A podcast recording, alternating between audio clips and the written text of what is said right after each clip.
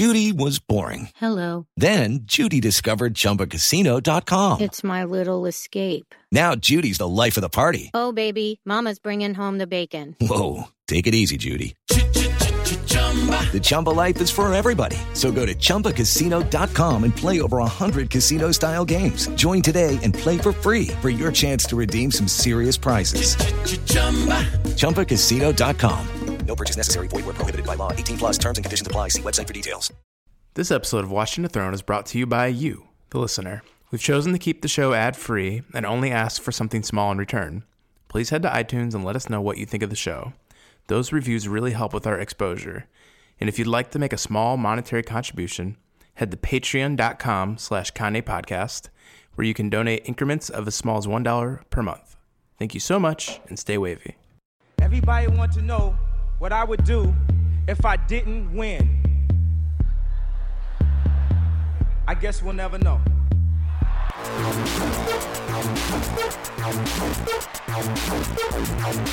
So keep it love.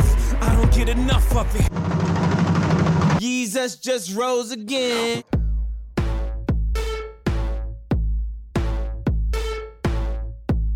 Listen to the kids.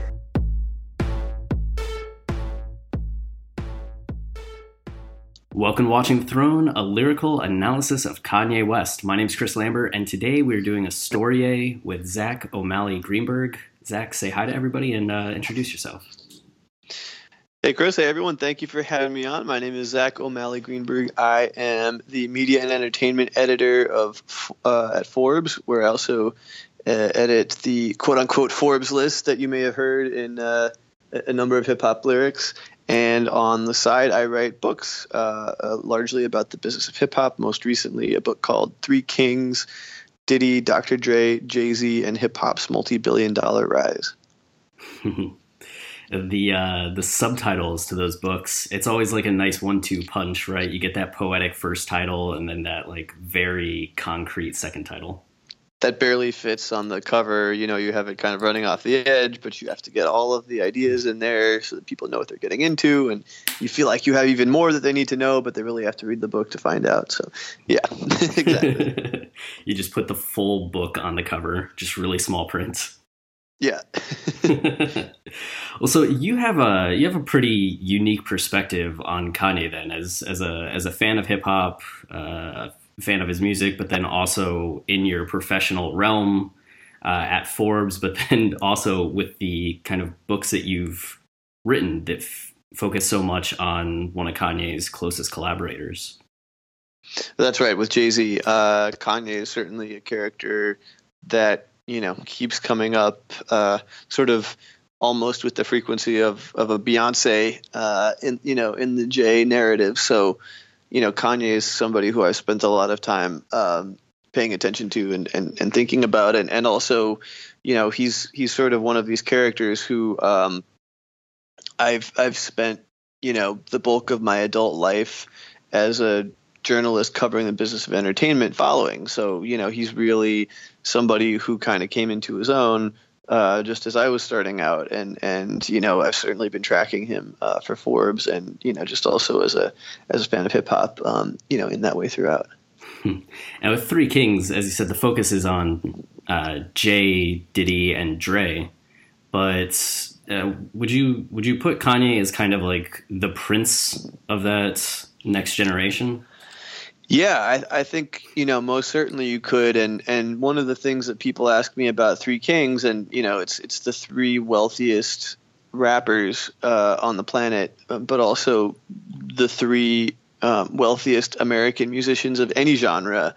Uh, you know, so it's it's kind of the story of it's really three things. It's a story uh, of, of sort of a, each of them, it is a history of the business of hip hop, and it's it's also a blueprint for aspiring entrepreneurs to be able to look at each one of those three kings and the paths that they took, and say, "All right, well, here I'm going to take this page out from this one and this from that one, and so forth." And you know, I think Kanye uh, Kanye doesn't fit into that you know into the three because he's not among the three wealthiest and, also you know you wouldn't necessarily want to follow Kanye's business plan. Um, it's you know it's uh, it's kind of all over the place. Um, I mean, you know, business wise, I think, uh, you know, Kanye probably wealthier than the average person, but um, you know, uh, could be up there probably with the Jay Z and Diddy and Dr. Dre uh, if he were able to harness that creative energy uh, in, in, a little more of a structured way. Which you know, structured is, is sort of like the last word that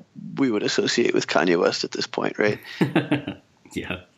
Yeah. Well, and, uh, um, but well, I would add, you know, I think people.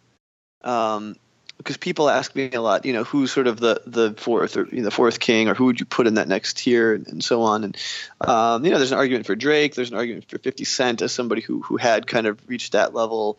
Um, you know, you could look at uh, somebody like Wiz Khalifa with the opportunities that afforded him as a connoisseur of marijuana when, when you know the cannabis industry is booming. But um, you know, one of the the names that comes to mind for me is Kanye because uh, when you think about it, it's like how do people become insanely wealthy? Usually, they have one really great idea, and somebody pays a billion dollars for it. So, uh, and in fact, people who I interviewed for the book, you know, they would say like, when I ask who's who's going to be the first to a billion, a lot of them said Jay Z, a lot of them said Diddy, some said Dre, uh, and you know, and they're all pretty close, and it, will probably be one of the three.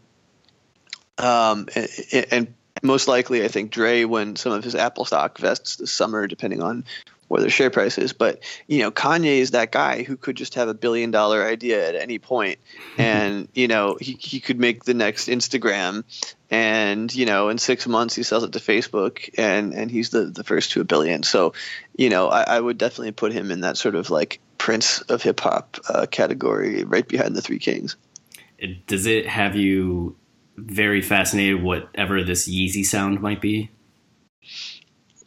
Uh, what's that? Oh, there's something that uh, a few months ago there was a paperwork that was filed for like a Yeezy sound, and people have just been speculating: is this like some kind of streaming platform that Kanye is going to have? Is it something like specifically for his music moving forward, or what's it going to be? But it seems like it's kind of uh, potentially could be this outside of the box Kanye idea.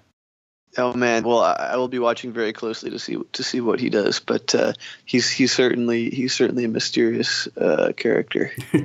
when, when you're talking about like the potential wealth that he could have had in structure, like Drake comes up. Drake is somebody that very much blew up, and instead of going into the arts realm that Kanye has, uh, he stayed very much in the mainstream. I'm making I'm making music for money kind of way that has his view like his artistic leanings and everything but is still very much uh, intended for consumption for sure and he's and he's prolific as all hell. You know he's constantly putting out albums and, and singles and you know lps and uh, eps whatever uh, you know playlists whatever you want to call it uh, and you know he's he's the most consumed artist on the planet.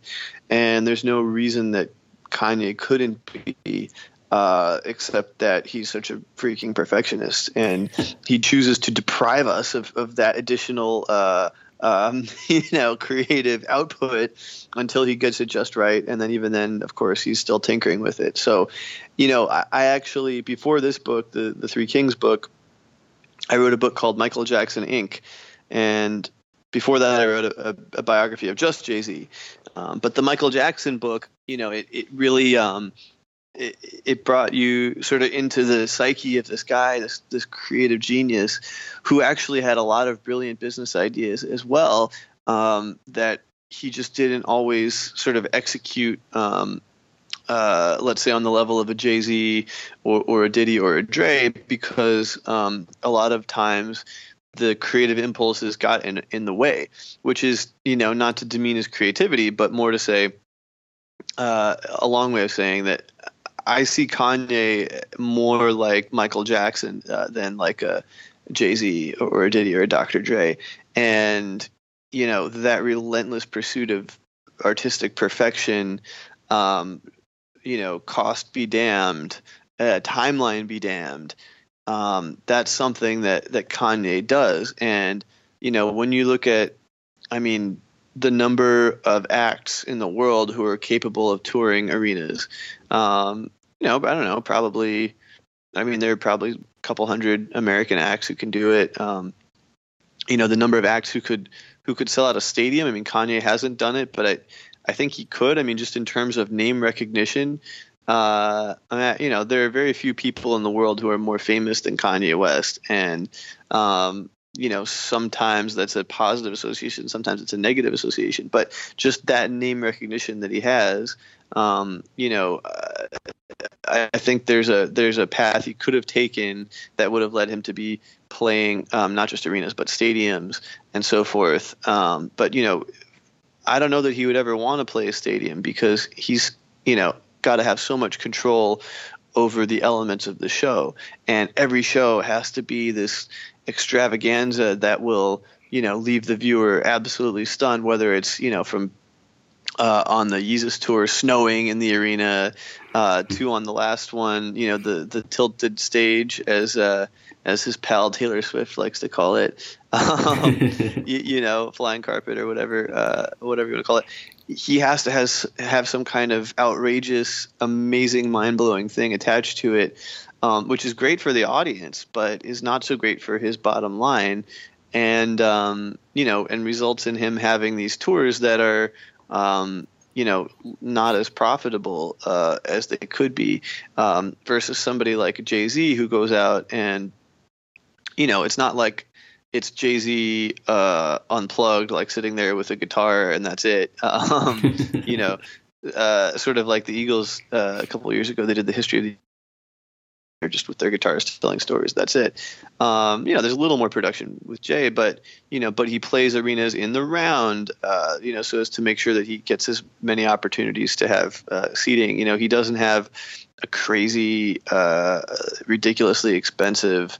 Um, you know, setup, and you know he, he's able to take home. I mean, when we do our calculations for Forbes uh, on what an artist takes home of you know percentage of gross, the standard is about a third um, for the average pop act, and you know some hip hop acts uh, can take home more than that, especially if they don't have a live band involved, if they have stripped down production, um, if they're you know playing from track, that kind of thing.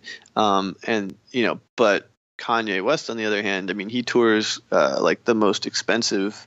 Uh, of, of, all pop acts, I mean, he's you know he's sort of on a Lady Gaga type of level, um, you know, again, that's great for the audience, but not so great for his bottom line. So I think if if he were to, um, you know, reorient his priorities a little bit, uh, you know, he could be worth hundreds of millions of dollars more. But that's, you know, that's not where his heart is, and and that's fine because you know that's what makes him Kanye.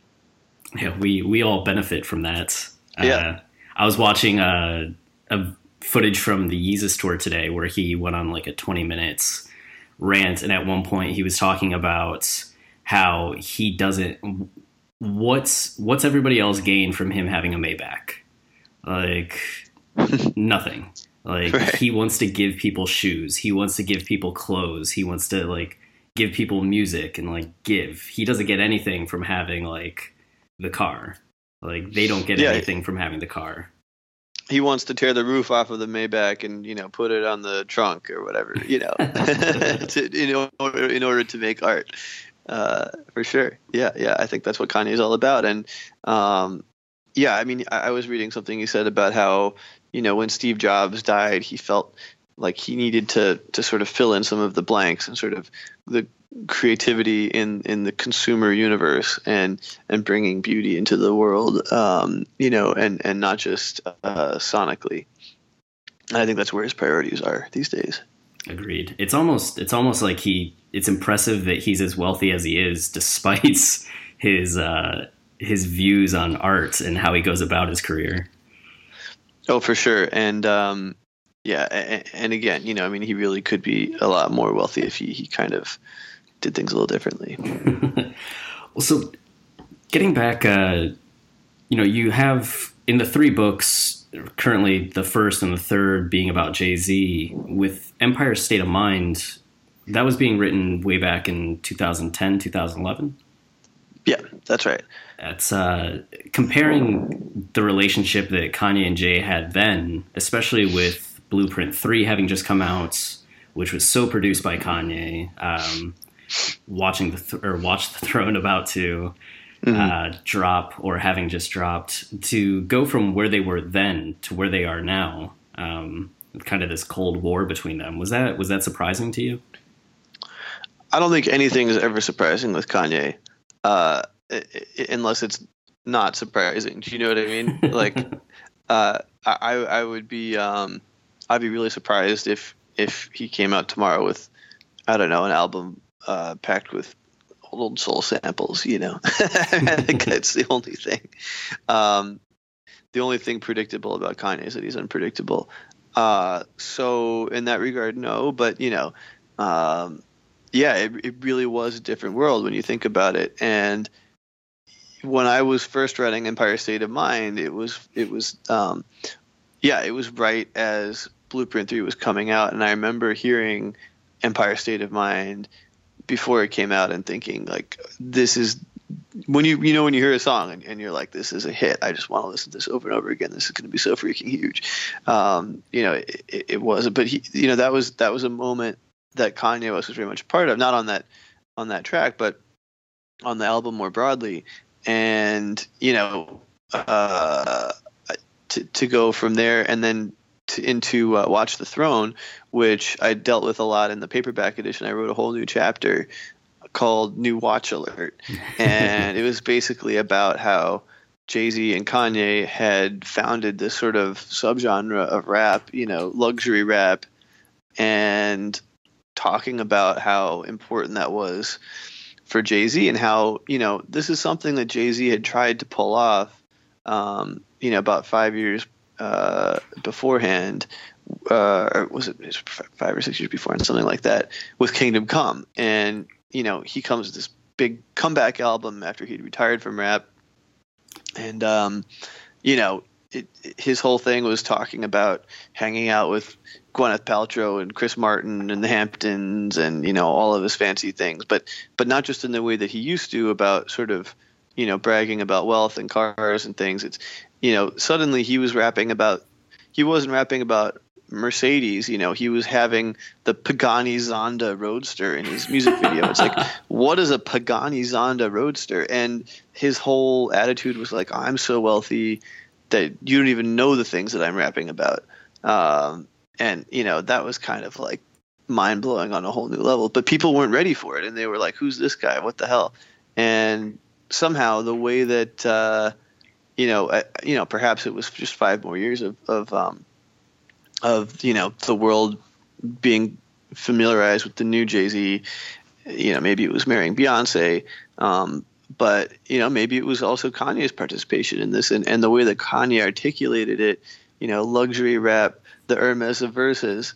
You know, like it, it kind of, it, it really brought something in a way that made it clear what he was trying to do than, than Jay had ever done, and you know, talking about. Um, Maybach bumper stickers, read what would Hova do. You know, that like really kind of encapsulates what Jay was trying to accomplish. I actually, for Empire State of Mind, I went online to to one of these websites where you can get uh, custom bumper stickers, and I, I made up uh, what would Hova do bumper stickers, and I put the website for the book, you know, the, the which like link to the Amazon page on the bottom. That's passing awesome. them out. Um, so yeah, you know, I, I think the whole thing, the, the feel of that album, even when you got the CD, you know, that that uh, that Givenchy design, you know, um, kind of gold uh, encrusted cover, you know, which clearly was just all Kanye, right? I mean, that just that just reeks of Kanye. Um, it, it, it, you know, it, it really brought it to a to another level, and you know, I remember um, that tour at the time. You know, when it happened, I think it was the highest grossing hip hop tour ever. Um, having the two of them together, you know, on that one, um, and you know, it was funny because I think that tour was kind of like the perfect marriage of, uh, you know, business wise of Jay Z and Kanye in terms of the mix of aesthetics and efficiency. And it was the two of them, you know, sort of starting out on the stage, you know, very sparse, um, minimalist setup, and then sort of like popping up on these giant blocks in the middle of the uh, floor and then sort of rapping at each other across the the um, standing room only. So on the one hand, it appealed to like some aspect of whatever Kanye was into at the time, the sort of minimalistic uh, fashion, uh, you know, artistic sense. Um, and it appealed to Jay, who I'm sure was like, well, gee, why don't we let? How can we make this as cheap as possible and and look cool at the same time, and you know appease Kanye and like make both of us a ton of money, uh, which it it you know it, it obviously did, um, it, it, uh, and uh, you know since then of course his, his, tours have been a lot more extravagant, and uh, you know I'd have to go back and look at the numbers, but I would wager that you know he took home more on on um, on Watch the Throne than he did on uh, either of the subsequent solo tours. You know, even after uh, splitting the proceeds with Jay. Uh, that's really funny to think like in the wake of Jay making him be so like sparse on the staging, Kanye had to go with Yeezus and make like the Yeezus staging. Yeah, yeah, and you know, I, I, actually, I mean, I don't know for sure that that's the case. I'm just, right. I'm just guessing. You know, uh, having studied both of them, that that's how it went down. Um, but you can kind of imagine them, you know, in like a conference room at the Mercer Hotel. Kanye's like, "Well, I want, you know, I want the gold like Chihuly thing," and Jay's like, "No, we're gonna cut it out. No, we don't have. We're gonna do this on the efficient you know, it's going to be sleek, blah blah blah, and then kind of coming to this compromise that that ultimately really worked out. Yeah. Uh, do you think uh, Jay comes out with 444 if he hadn't worked with Kanye so closely for so many years? Man, I don't know that there's anything that Jay does now that you can't say is somehow influenced by Kanye. You know, um, I think his career just went in an entirely different direction. And and um, you know after Jay Z's debut, Reasonable Doubt, uh, you saw him kind of like wandering between you know that kind of rugged um, or you know early '90s kind of gangster infused sound, and then you know teaming up with producers like Puff and and whoever to get sort of like a glossier production, um, you know, in sort of the more cheesy late '90s uh, style, and, and and kind of you know not being totally comfortable doing that, but feeling like he had to, and then kind of tacking back to the grittier beats that you know that were more satisfying, but perhaps didn't quite pull in the the the larger pop crowd. Um, but then you know with Blueprint, um, Blueprint One you know, finding this perfect mix of, of sort of like aggressive yet celebratory beats that, you know, appealed to a pop crowd while, you know, while not sounding like cheesy, you know. and and I think that that's what Kanye brought to the table with Jay. Um, and and I think that you know that that kind of side of of uh, of the production in, in Jay's music will you know is something that yeah, you can't really extract Kanye from at this point, like whatever he does. encoded in Jay's DNA now. Yeah, I mean, and vice versa, you know. But that, you know, almost, I would say, probably. I mean, you know, lyrically, I'm sure, you know, a lot of the the, the wittiness and and you know some of the uh, mannerisms that that Kanye is thinking about and, and and using, you know, a lot of that goes uh, goes to jail. Although sonically, of course, he's going in all kinds of different directions that probably Jay Z wouldn't wouldn't necessarily consider. Yeah, it's it's funny thinking about like early Kanye career. Like, does he push himself as hard as he does to improve as a rapper and reach a level of? I mean, he always had the drive to reach that level of superstardom, but having Jay as kind of a the hurdle to get over on his albums does he really take himself to that next place that he may have not have reached? Yeah you know i, I think um, when you listen to his earlier stuff i mean he was always witty but uh, you know getting into some of the lines that happen i mean you know too many Urkels on your team that's why your wins low like that you know that's a whole new level um, from from the the early days. You know, as much as those songs were really good. I mean, it just the wittiness on you know at sort of of Pete Kanye. You're like, wow, where did that you know where did where did that come from? Not not like it's shocking that he would be that witty, but it, it just it's up another level from um, from from the early stuff. I think. Uh, absolutely agreed. Absolutely agreed. Speaking of the early stuff, when uh, when do you first remember hearing Kanye? I just remember through the wire, and I had a girlfriend at the time who had um, who had had like a jaw injury and and she she just really identified with this because she'd had to have her you know some kind of surgery and it had her jaw shut briefly and like you know she was just this is before we were dating but she was like yeah you know i i just and she's they're both from chicago and so there's a lot of conversation about you know through the wire and and uh and and so catchy and and um i don't know i uh i i i just really uh gravitated toward that song, and then that kind of brought me more into some of his other stuff um, that you know that that he that he uh, was also very good on. And you were a you were a hip hop fan at the time. Yeah, for sure. I mean, I, I grew up on you know uh, early mid '90s New York hip hop and such, so um, it was a pretty easy uh, jump. and uh, do you remember the first? Did you get College Dropout right when it came out, or did it take you a few albums to finally pick up a, a Kanye album?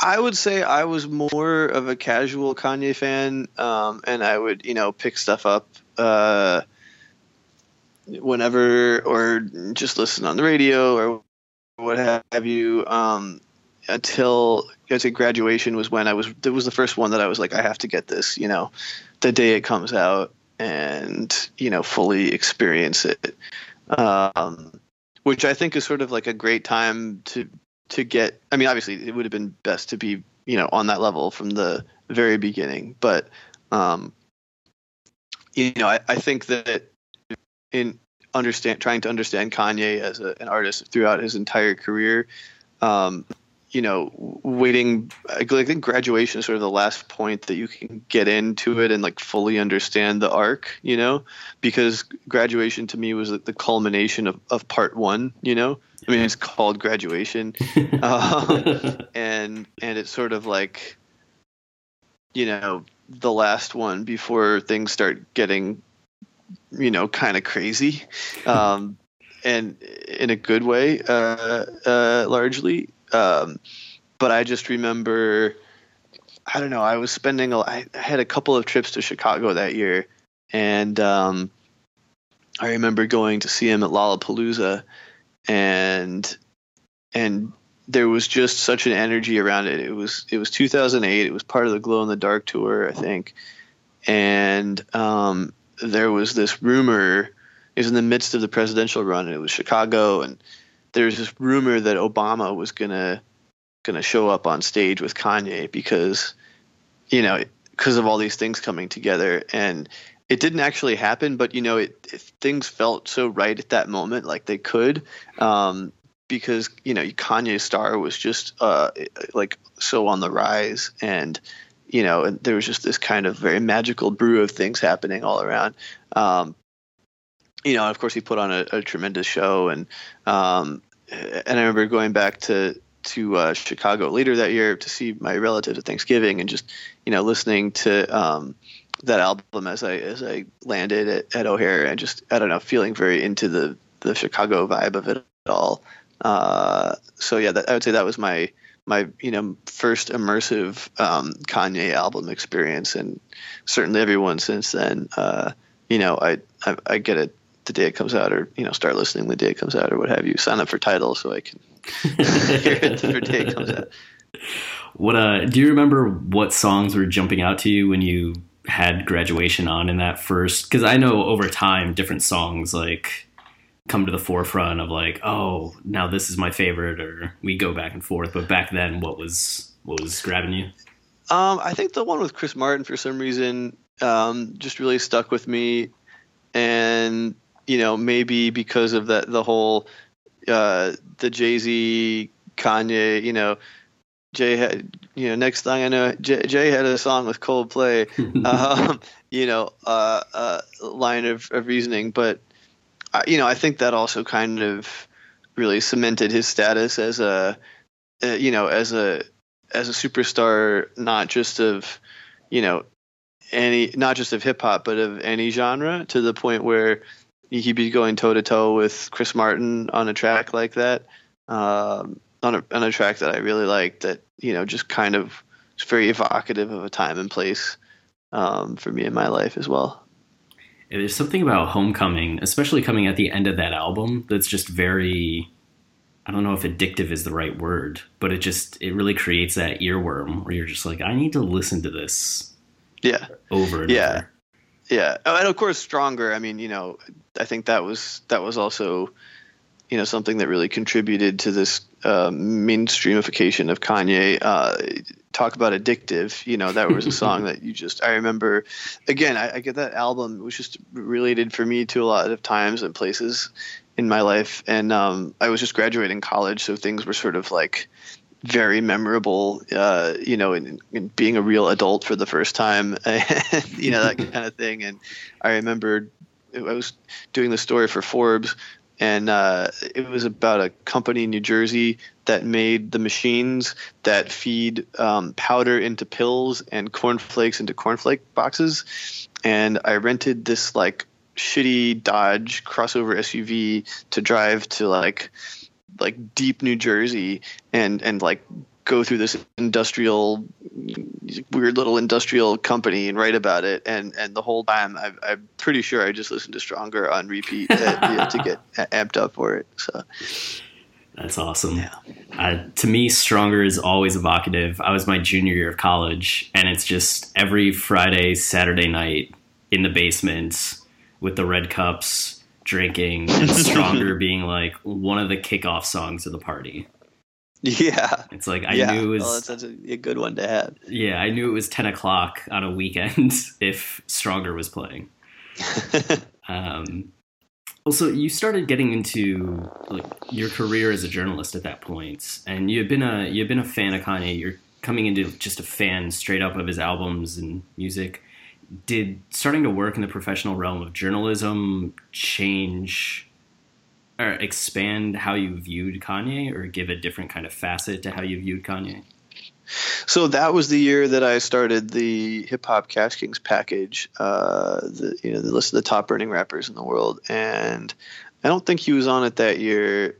Maybe he was. I don't know. I think, as I recall, it took him a year or two to get on it. Maybe I'm wrong. I'd have to go back and look. But um, you know, it, it that was uh, when I started, you know, reevaluating a lot of the way that I looked at um, hip hop. Not to say that I I didn't you know that I stopped liking rappers that I used to like or started liking new ones, but you know I it just gave this it's sort of like you you put on um, AR goggles or something, you know, uh, and and you start seeing uh, you know like all these Pokemon or something in the on the street that just weren't there before, and um, augmented reality, right? It's like I mean, I'm kind of mixing Pokemon Go and augmented reality, but you, you know what I mean. Uh, pick pick one or the other or both, and uh, and and that's what it was to me. There was just this whole other layer of the hip hop world on top of it, and you know, a lot of the guys who you thought were making a lot of money were making a lot of money. Like Jay Z was making a ton of money, but then you know there would be people like Tech N9ne, you know, uh, who were making like more than Kanye some years, um, because you know, Tech N9ne just has this like incredible setup in in Kansas City, and he owns all his own trucks and his own warehouse with merch and all this stuff, and his own studios, and so everything is done in house. It's all independent. You know, he keeps so much more. He sells, you know, probably a third as many albums as as a you know as some of the artists that, like on that level, but he keeps three times as much of the money, maybe more. Um, you know, so seeing stuff like that, uh, you know, kind of make makes you. Um, it just gives you more, you know, that that extra layer over the whole business, and, and uh, you know, maybe you're a little more fascinated by somebody like that. It's like, well, how did they make all that money? Or like, why are all these people listening to, you know, I don't know, some random uh, rapper, you know, in in like Arkansas that you've never heard of before, and and and kind of ask yourself what it is about their music that kind of translates to this commerce. Hmm. It's uh makes me just think about the first time I heard Tech N9ne and trying to think like what my response was to him. Mine was like, "What is he saying? What? He's too fast." right? Like very you know, impressed but confused. Yeah, yeah, yeah, yeah. I mean, usually these days, you know, what is he saying? It's uh, the whole mumble rap uh, scenario. Uh, but you know, but now he's talking too fast instead of you know not like uh, not not mumbling. He's he's cramming too many syllables into that. Uh, I mean, too many. It's I mean, he's he's doing a great job. I need to catch up, kind of thing. So we get to, as you said, when graduation came out, Kanye has proven himself to be this massive star. He's uh, has this energy at his concerts and shows, and it seems like only greatness awaits. And then we get 808s, his most debated album, and then the Taylor Swift VMAs event. Um, what what were you thinking at this at this point for him? Yeah, well, you know, I think there were two events in Kanye's uh, life that that irrevocably changed his career. One of them was his mom dying, and one of them was the Taylor Swift thing. Uh, um, and you know, his mom dying, it, you know, clearly he was very close with his mom. He was he was devastated, um, and that fed a lot into you know into his uh, uh, you know into his narrative and and and, and to his work. But you know, I, I think in a way, um, I think the Taylor Swift thing in in some ways altered the trajectory of his career even more. And I just remember, you know, thinking like, like, like how. I mean, obviously, he, it was stupid of him to go up there, but the backlash was so insane. And it yeah. was just this like crazy racially charged like bullshit like american id thing coming through. And a lot of the people participating in it didn't really acknowledge that. And you know and, and to this day like you can talk to people who get it in the hip hop world and they totally understand it. And and you can have conversations with them about it. But you talk to like a lot of mainstream Americans, and they're like, "That guy, you know, is a monster." It's just uh, really hard to unpack a lot of that for some people, and you know, Kanye went from this place of like, you know, I think graduation, and he was really loved, and you know, even after his mom died, I think that was another layer of people kind of being there for him and, and, and a lot of suddenly, you know, this thing happens and it's like he gets knocked off his pedestal, you know, I mean, there, there's just this rage um, coming in from all over the place from like random, you know, famous people who are shitting on him. You know, it just, just it, it, it's it's just you know and and i remember he had to he was supposed to tour with lady gaga and go on this crazy uh, huge arena tour. And this was right when she was you know had just become the biggest uh, arguably biggest solo pop act in the world. And they were going to go on this joint tour together.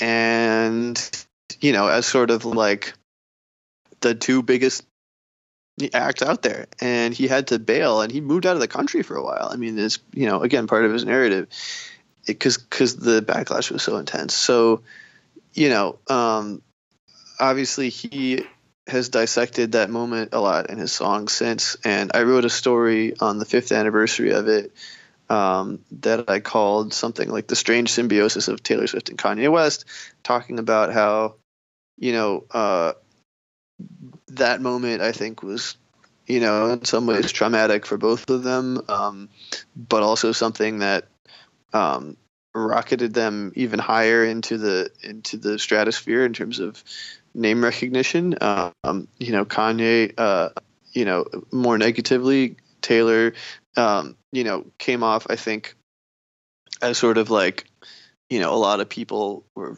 oh like Taylor. We're going to be very sympathetic toward her. You know, this bad thing happened to her, so you know she got she got a boost from it. I think ultimately, um, you know, you had sort of Beyonce coming in and trying to smooth things over. So anything that Beyonce touches kind of like turns to gold. You know, so there's that association going on, and you know, and Kanye you know, like they say, any publicity is good publicity. I don't really agree with that, but I mean, he sure got a lot of publicity over it. So, you know, it it, uh, it definitely like catapulted him to this um, even even higher place. But, um, man, what a what a crazy uh, feeling that must have been to have been Kanye.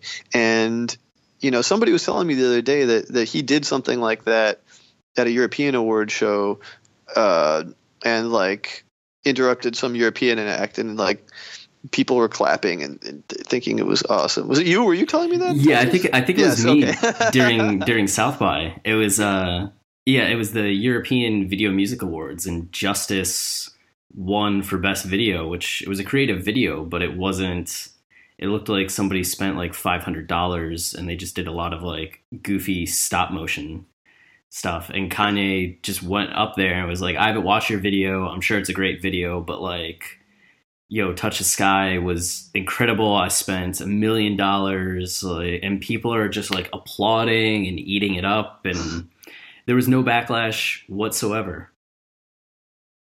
Nothing. Yeah it it just i mean again i think it gets at this like very dark part of the american id um, that still hasn't gotten its you know its shit together when it comes to sort of like racially charged, you know, like stereotypes and and and sort of issues that, of a black man, you know, being in that interacting with a white. It, it caused America to like lose its collective shit, which I think is insane. Yeah, yeah, and there's the extra layers of her being like a young white girl in the country genre at that time and like yeah. very much country and having a country family. It's ooh. for sure. Uh, um, so following that article in the five year anniversary, so that would have been ahead of them making amends leading up to all days performance and Taylor being there for that. Uh, yes. That kind of renewed friendship in 2015. Yes, which I think was you know a little surprising uh, at first, and then it was like, okay, well, look, they're they've grown up, they've all grown up, everybody's fine about it now, and you know, I mean, um, you know, to Taylor's credit, I think she was fairly gracious uh, about it, um, you know, and and to Kanye's credit, he, uh, you know, he he was willing to put the past behind him. I mean, despite this trauma that it, you know, uh, uh, caused him, and and um, you know, of course, it didn't last. this this great piece uh, of the two titans, uh, it, it, did not last. Um, and you know, it's like they just they kind of can't help it with each other, you know. Uh, and and and then you have sort of the latest the latest kerfuffle, um, eh, you know. But again, it's like you know he um, he couldn't resist sort of the the creative. Uh, I mean, I think you know creatively. Talk about you know being provocative. I mean, we don't have we don't have really provocative artists. I think in the way that we used to, you know, like decades ago, and um, you know, from the from the 60s you know up through NWA and and, and so on. Um, you know I think in some ways Kanye is sort of like the last rock star in that way you know uh, somebody who really will push boundaries for boundaries sake and just does not not give a shit about you know the consequences. And I mean that in the best possible way. And yeah so he decided to make this video uh, with like you know fake naked Taylor Swift and you know all these other people, some some fake and some real, you know Donald Trump and all these characters. Um, and uh, yeah, you know, if I were Taylor Swift, I, I wouldn't be too thrilled about that either.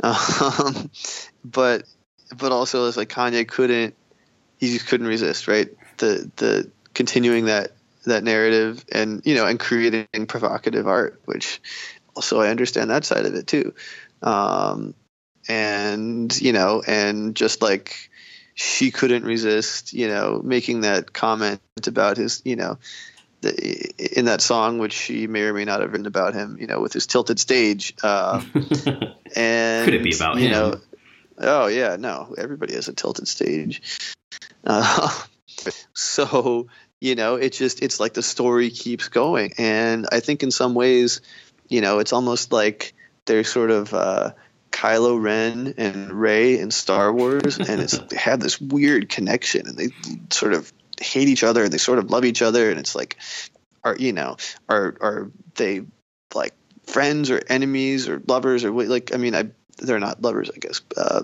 uh, But Kanye and Taylor Swift, but yeah, but there's just this very uh, this this crazy energy around the whole thing, um, and like you don't know where it's going, and and you know, and and what's going to happen. So uh, you know, it. it uh, uh, I don't. I don't think it will go in the lyrical direction that Kanye suggested, but uh, in famous. But um, you know, it just uh, it, it keeps going.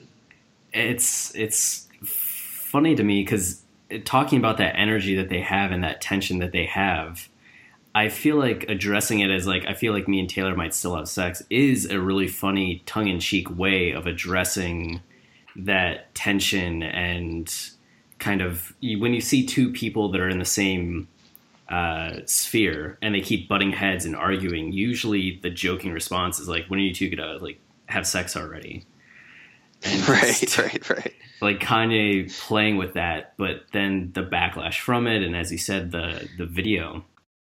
It's always Yeah, and oh, go ahead. uh, it's just always crazy seeing the discussion about it because the video isn't without artistic merits, but then the video isn't also without like social criticisms about permission and For uh, sure. yeah. objectification and, and you know image and all of that and if i were taylor swift yeah i would have been really pissed off you know um, but you know then again if i were kanye i don't know i mean kanye kanye's kanye you know he's he's gonna he's gonna provoke and he's he's you know he's gonna push buttons and uh and so so he kind of gets himself into these situations sometimes yes, he does. Um, well, so with uh, the last handful of albums, uh, we have My Beautiful Dark Twisted Fantasy, Watch the Throne, Yeezus, The Life of Pablo. Have they? Has that journey been something that you've been there for, or have you been? Are you more inclined to that old school Kanye sound? Oh no, I, I've been there uh, every every step of the way musically. I mean, um, you know, I, I think "Beautiful Dark Twisted Fantasy" is uh, not just one of the greatest hip hop albums of all time, but one one of the best albums of all time. Period. Full stop. Um, and I think it's a travesty that it didn't win Album of the Year uh, that year at the Grammys. And you know, I think I think that's his magnum opus, and it, it sort of combined um, the the listenability of old Kanye with the sort of boundary pushing of new Kanye, and you know. And you know, and the wordplay just got to another level, and the production was insane, and the guest appearances. I mean, there, you know, it, it, takes a, a truly like once in a generation album and a once a gener- and a once in a generation artist to have that level of supporting cast and not have it overwhelm the album. Like that was a Kanye album. That was not just some kind of group party. Like you feel the Kanye all the way through it.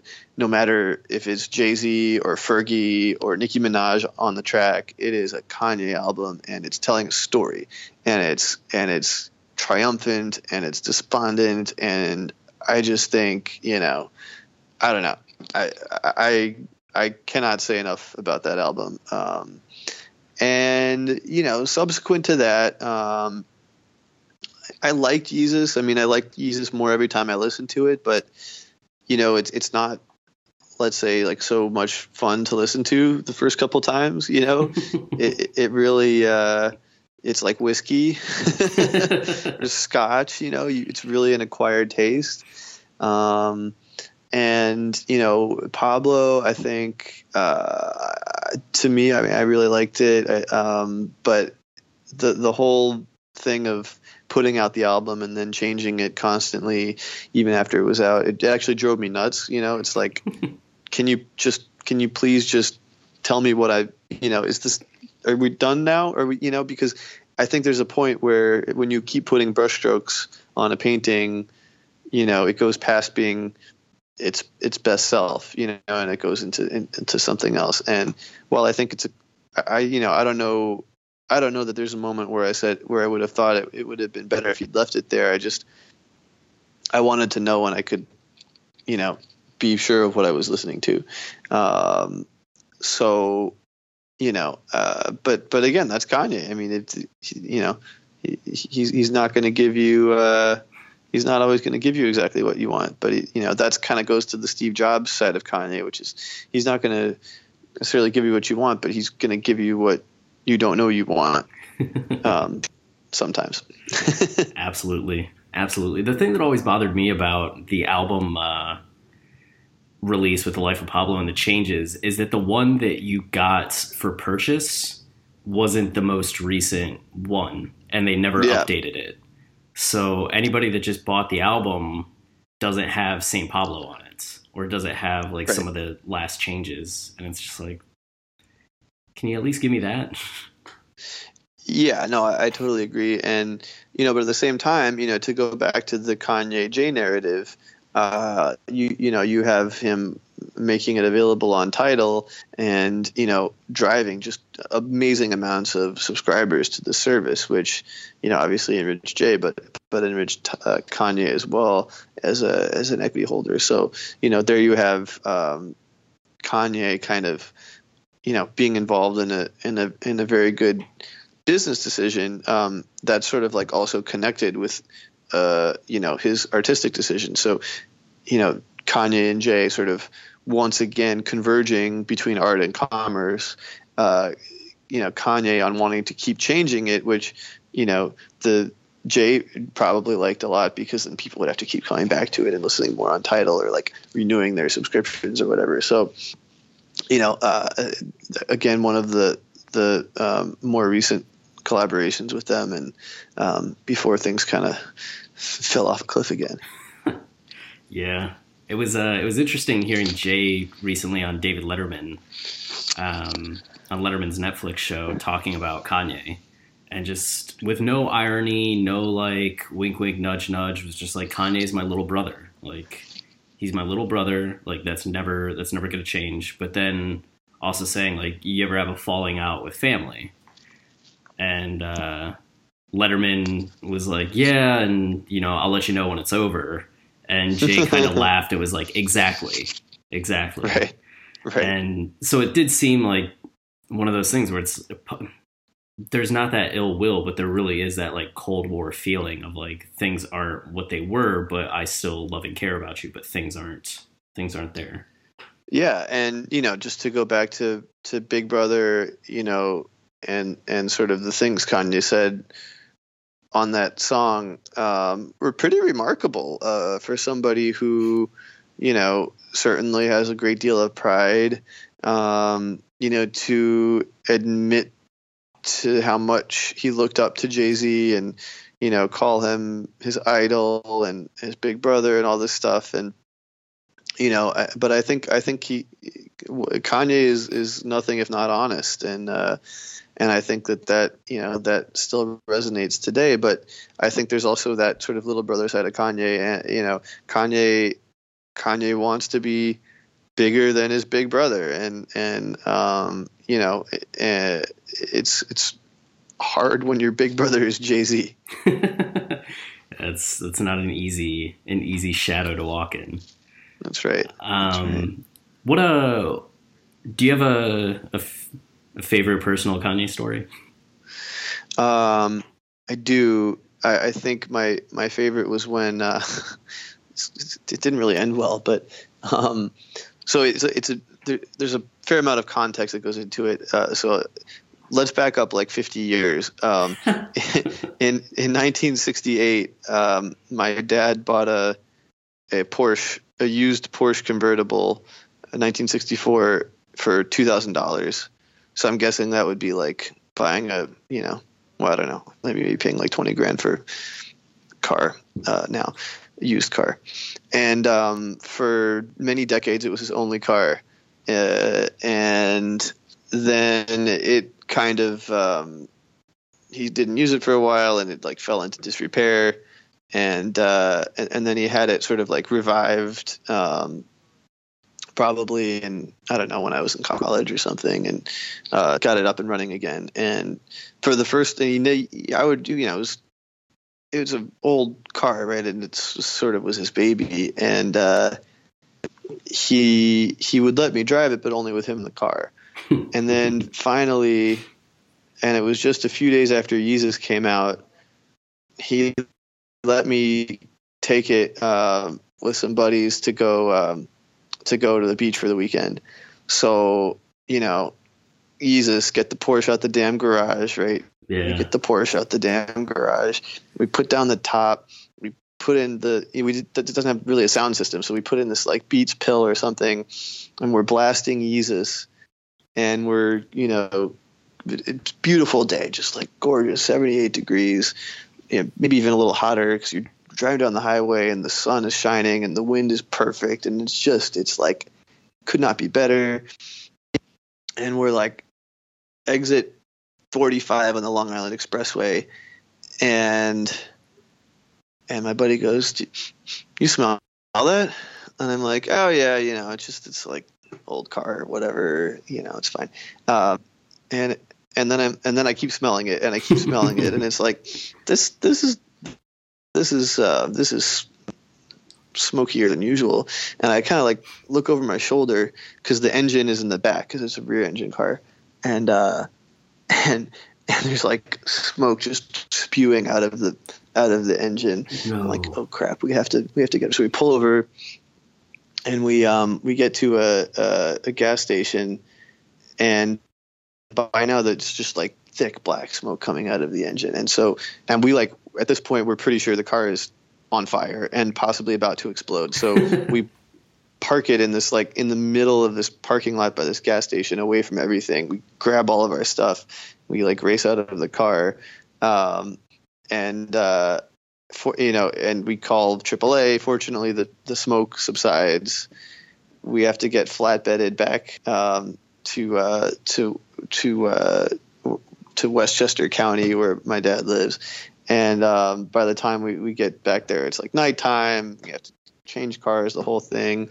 Um, you know, after spending like an hour and a half crammed into a into a flatbed truck cab with this you know sweaty truck driver, and um, and long story short, um, that was basically the end of the Porsche. so it was uh, my dad had not used it very often, and so the, a fan belt had uh, had frayed and busted, and then the engine overheated and basically melted. And um, so he was able to, he got it back working, and he, you know, he drove it a little bit more, but it just kept breaking down. And so he finally sold it. Um, and you know, I, would say he, he got his money back, but uh, I don't know. Then again, when you, you know, you never, you, know, you never know how much he put into it over the years. But uh, that that so I'll, I will always associate um, Yeezus with with that uh, that really that last voyage of uh, of this sort of like family heirloom car that um, that I guess I won't be giving to to my children. if there's uh, ever an appropriate album to go out to, I feel like yeah. Yeezus Yeezus is the one. I I think so. I think so. Oh man. Well, so uh, top five uh, Kanye tracks. Um, Oh my god, jeez. I mean, you know, I got to put stronger in there. Um, all of the lights, I would have to put in there. Um, oh, what else? I mean, Homecoming. Um, I would put the um, Sierra Leone uh, remix, uh, Diamonds from Sierra Leone, the one with Jay with also that's partially because of Jay, and I'm not a businessman. I'm a businessman. um, what else? Uh, I mean, it's kind of like pick pick any other track from uh, from Beautiful Dark Twisted Fantasy. Right. I mean, like any really. I mean, just the whole thing is just so freaking genius. Yeah, you Yeah, throw- I don't know. What about you? What are your top five? My top five, uh, they go uh, Wolves, Real Friends, Blame Game, Mm, uh, The Glory, mm, mm. and then it kind of shifts around like Blood on the Leaves, Lost in the World. Um, Yeah, yeah, it just kind of it kind of dances. yeah, yeah, yeah, yeah. It- yeah, there's just so much to choose from. Well, I uh, I think we've arrived at the time for your last call. You just have an uninterrupted span of time to talk about whatever you want, and that's how we that's how we close out the show. Last call. You know, um, so I, I would I would classify myself as sort of like a somebody who has ended up defending Kanye in arguments with you know friends and and um, colleagues and, and so on. But you know, I got to say he just kind of lost me at, at the the Donald Trump lobby hugging thing. Like, what a weird way to end 2016. You know, if you had said that 2016 is going to end with President Donald, President-elect Donald Trump hugging Kanye West in the lobby of Trump Tower, I mean, I, I just, I, I could not have thought of a crazier thing than that. And I don't know. I think that, I think that Donald Trump is like part of that same kind of like dark American id um, you know produced uh, some of the reaction against Kanye, the backlash with the Taylor Swift thing. So it's just so inexplicable to me that he would end up in that. He would put himself in that kind of a situation. Uh, and you know, though, I think that there's there is this sort of like, and I get into this in the afterword of Three Kings. If you go back and you look through the 90s, you will find a lot of mentions of Donald Trump in hip hop. And, you know, he was sort of this wealth mascot that a lot of people kind of held up to, you know, to, to, uh, to want to, to want to be like, you know, and he was at the white party in the Hamptons with Diddy and Jay Z, you know, and he was, out there um, in, New York at a lot a lot of these same parties with a lot of these guys who are coming onto the scene, and you know, so I think hip hop um, as it moves forward and you know strives to be, I think, in many cases, sort of more like um, Obama, to use another presidential example.